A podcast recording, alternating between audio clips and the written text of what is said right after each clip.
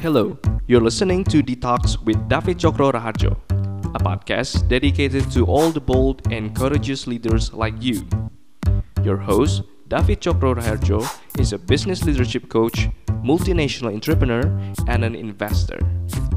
In each episode, David will share his thoughts on relevant strategies in business leadership and personal development.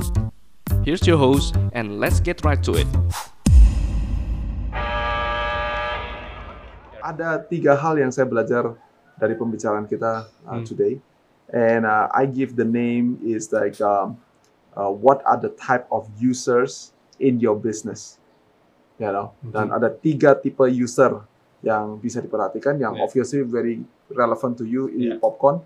Uh, tadi Arfan cerita tentang ada ownernya, Mhm. ada mungkin uh, area manajernya, ada store manajernya, atau mungkin ada master franchise-nya, ada uh, Franchisee. franchisee-nya, Yeah. mungkin ada store manajernya, ada Yes. supervisor-nya, ada Yes. uh, ada orang di kitchen, orang di Yeah. waiter, kasir, um, mungkin itu certain company zaman-zaman sekarang ada sopir uh, Gojeknya, sopir Yeah. uh, ojeknya, you know like uh, all these things are users, Mhm. right? Tapi mungkin supaya bisa membantu teman-teman, eh, membantu kalian semuanya untuk bisa berpikir tentang um, user seperti apa yang saya harus pertimbangkan di dalam uh, bisnis saya. I think you gotta thinking about like ada tiga. Yang pertama yaitu adalah eksekutor. So when Arfan tadi cerita tentang waiter, waktu Arfan tadi cerita tentang um, uh, kasir, cerita tentang kitchen helper, cerita tentang uh, yang memasak, itu semuanya levelnya adalah eksekutor. Artinya mereka adalah ujung tombak dan mereka adalah orang yang melakukannya langsung bertemu dengan uh, customer-nya mereka. So those are the first users and this is the place yang di mana kadang-kadang kita paling tidak memikirkan atau overly dipikirkan, right? Um, you have to be thinking seperti apa yang Arfan katakan barusan. Kalian mesti berpikir tentang baga- apa sih journey daripada si user ini. Waktu dia pertama kali injak kaki di restoran itu, dalam halnya sebagai restoran, kira-kira apa sih yang dia lakukan? So if you can be thinking like that, then you are able untuk mengerti bahwa ini loh uh, hal-hal yang perlu mereka eksekusikan. Identify first and foremost, baik itu 10, 17, 20, 47 langkah-langkah yang harus dilakukan setiap hari untuk mengeksekusi pekerjaan itu. Once you find that out, you use technology and you say that bagaimana caranya saya bisa reduce 10%, 20%, 30%, 50%, 80% daripada pekerjaan-pekerjaan yang tadinya dilakukan secara manual, sekarang saya bisa lakukan menjadi sesuatu yang lebih digital, right? Uh, yang gampang, semuanya kemarin pakai kertas dicatat. Mungkin you use technology cuman bilangnya begini, gini deh semuanya pakai digital supaya semuanya ada uh, uh, tempat untuk menyimpan uh, semua data-data transaksi-transaksi yang dilakukan. You know, mungkin setelah mereka sudah menggunakan teknologi sebuah mesin untuk memakai, kita berpikir dengan bagaimana ya, ini kayaknya dia mesti pakai dua tangan, mesti pergi ke mesin. Oke, gimana caranya di tangan dia sendiri cuman hanya melakukan satu langkah, dua langkah, tiga langkah, atau maksimum lima langkah, dan kemudian kamu bisa menyelesaikan masalah yang dia alami. Understand the pain of these people. Give you another example yang Arfan kasih tahu, yaitu adalah uh, waiter-waiter ini biasanya umurnya itu adalah kira-kira 16 sampai mungkin 21 tahun. You know, so banyak kalau yang 16, apalagi 16, 17, 18, berarti mereka belum selesai SMA. That's right. So, kita bikin barang pakai bahasa Inggris, semuanya kayak begitu. Dude didn't even understand what you say.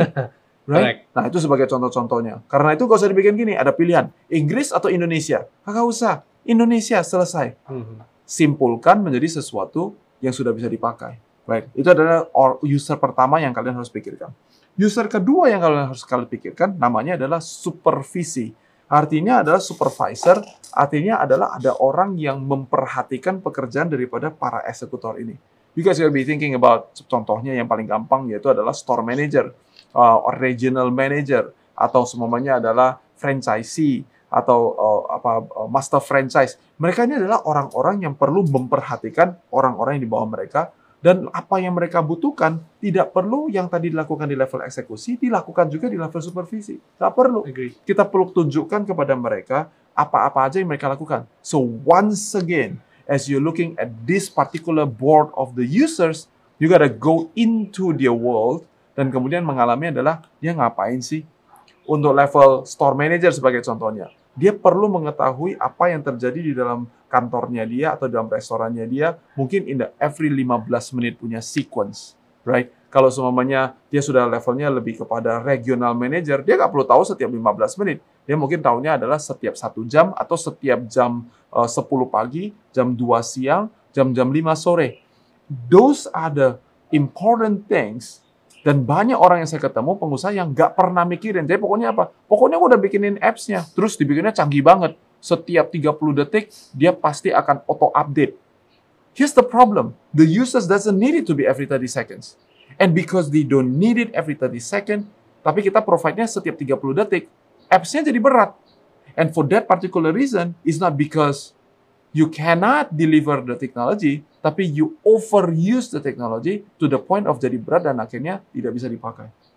Dan level ketiga yang paling penting yaitu adalah director.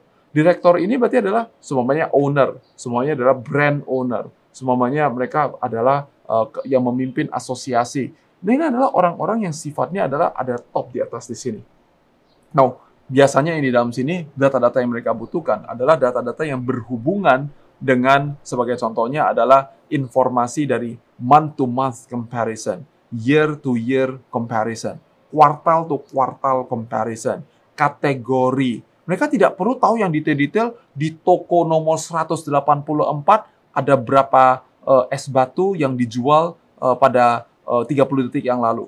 Now, if they need to, they should be able to look at it. Tapi biasanya di level daripada direction atau director, mereka sama sekali tidak membutuhkan untuk memikirkan informasi-informasi yang seperti demikian. Informasinya lebih global. Contoh, kalau mereka punya multiple brand di bisnisnya popcorn, yeah. you have to be thinking about like, you know, kalau brand A dibanding dengan brand B, dengan brand C, dan brand ke-7, dan ke-10, dan ke-15, kira-kira apa yang harus diperbandingkan? Dari 15 brand yang dia punya, dalam kategori apa? Oh, ini adalah yang quick service, yang ini adalah yang uh, restoran dine-in, yang ini adalah yang uh, uh, A yang jual makanan, yang ini adalah yang jual minuman, and so and so on. So the buttons are thought through because you're thinking that this is my user and my job, yaitu adalah untuk melayani user ini supaya dia bisa lakukan dengan baik. Jadi ada tiga user yang kalian harus perhatikan.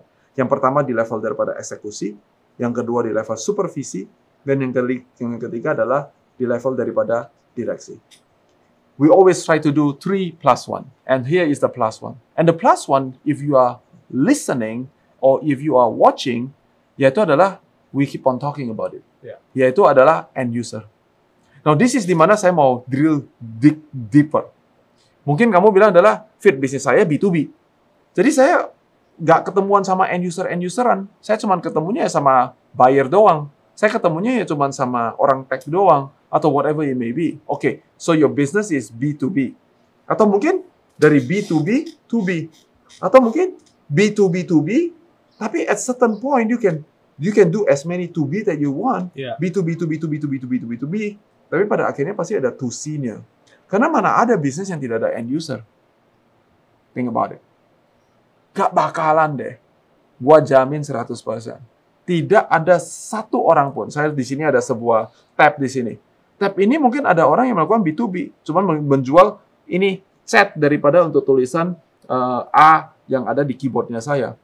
Dia gak pernah ketemu sama David tapi kemudian dia menjual kepada orang yang bikin keyboard dan kemudian orang yang bikin keyboard dijual kepada orang yang bikin uh, HP ini and so on and so on and so on. Berarti B to B to B to B to B. But at the end of it, I David is the ultimate user. Because waktu saya lihat tulisan ini, ini adalah harus bisa menghubungkan dengan saya. Imagine kalau semuanya kita di uh, keyboard di kita di Indonesia yeah. yang di mana tulisannya bukan ASDB, bukan ASDFGHJKL, tapi tulisannya adalah AXDRG apa gitu. Suddenly it's not sesuatu yang berhubungan dengan kebutuhan daripada end user. And so at the end of it, as you thinking about your user, you must think of your end user. Orang-orang biasanya bertanya sama saya adalah, gimana kalau saya cuma jual bahan baku aja? Oke, okay, bahan bakunya mau jual kepada siapa? pada akhirnya siapa yang mau memakai? Sebagai contoh, tepung. Tepung hanya untuk bikin roti. Kan saya B2B, ya pokoknya siapa yang mau beli, ya beli lah, Fit. Well, that's where you got it wrong. Are you trying to build transaction or are you trying to build a business? True businessman, true businesswoman, dia mengerti bahwa tepung saya ini pada akhirnya siapa yang mau pakai. Oke, Yang terakhir akan pakai ternyata adalah semuanya kelas menengah ke atas. Kalau dia adalah kelas menengah ke atas, berarti dia hanya akan membeli dari supplier atau dari vendor atau dari retailer-retailer tertentu. Retailer-retailer tertentu ini mereka akan membeli dari bahan menggunakan bahan-bahan tepung tertentu. Kita tidak perlu sebagai contohnya menjual paling murah dibandingkan dengan tepung dengan kualitas yang lebih rendah karena orang-orang yang akan melayani end user ini dia hanya akan menggunakan uh, membeli dari vendor yang tahu barang yang dia mau dimakan dan dia hanya akan memakan mengambil bahan dari tepung yang kualitas yang kamu punya. That's right. He will never e- ever mengambil tepung dari yang kelas yang di bawah. Oleh karena itu, cheaper again, you know, is important, tapi mungkin cheaper di kategori ini. Gak perlu turun di kategori di sini. You don't have to be cheaper in this level. You have to be cheaper or more affordable di level di mana kamu mau bersaing. And so by understanding this, what you really did is that kita memikir tentang end usernya saya siapa, Kemudian barulah kita menghubungkan kepada tiga stakeholder yang lain atau user yang lain, yaitu adalah execution-nya, supervision-nya, dan juga kepada direction-nya. Because what happened in the execution level, how the waiter is serving you, serving me, itu menentukan bagaimana caranya kita bisa uh, membuat si end user itu menjadi satisfied. Correct. Supervision sama juga. Kalau dia nggak tahu apa yang dia mesti supervise, gimana caranya dia bisa tahu bahwa end usernya bakalan satisfied. Hmm. Dan of course secara direction dengan semua data-data yang dikeluarkan, maka seharusnya si pemilik usaha, si founder, si brand owner, si master franchise, dia jadi tahu kayak begini nih. Oh, ternyata setiap hari Rabu di toko uh, regional yang di sini selalu kekurangan susu. Mhm. Maka setiap hari Rabu di region itu mungkin susu ditingkatkan 40% apa, apa namanya persediaannya. Yeah. Supaya apa? Promonya ada, barangnya juga ada. That's right. So that is direction, supervision, and execution to serve one user. Namanya adalah end user. You know, so it has been a great privilege to see you grow. It's been also been a great privilege to see uh, to witness uh, your success. Thank You you know, so much. uh, I think that you're gonna go high places. Again, if you guys are uh, looking for somebody to help you to use technology untuk mem- uh, untuk membantu rumah makan kalian, restoran or whatever it is that F&B that you guys are doing, my friend here, Arvan Kusniawan, Pleasure. is the man. Thank So you thank so you much. for uh, joining me and uh, sharing your story. Yeah, pleasure. Thank you for listening to the talks. Ask DT your questions about business or personal development on davidchokroraharjo.com. See you on the next episode.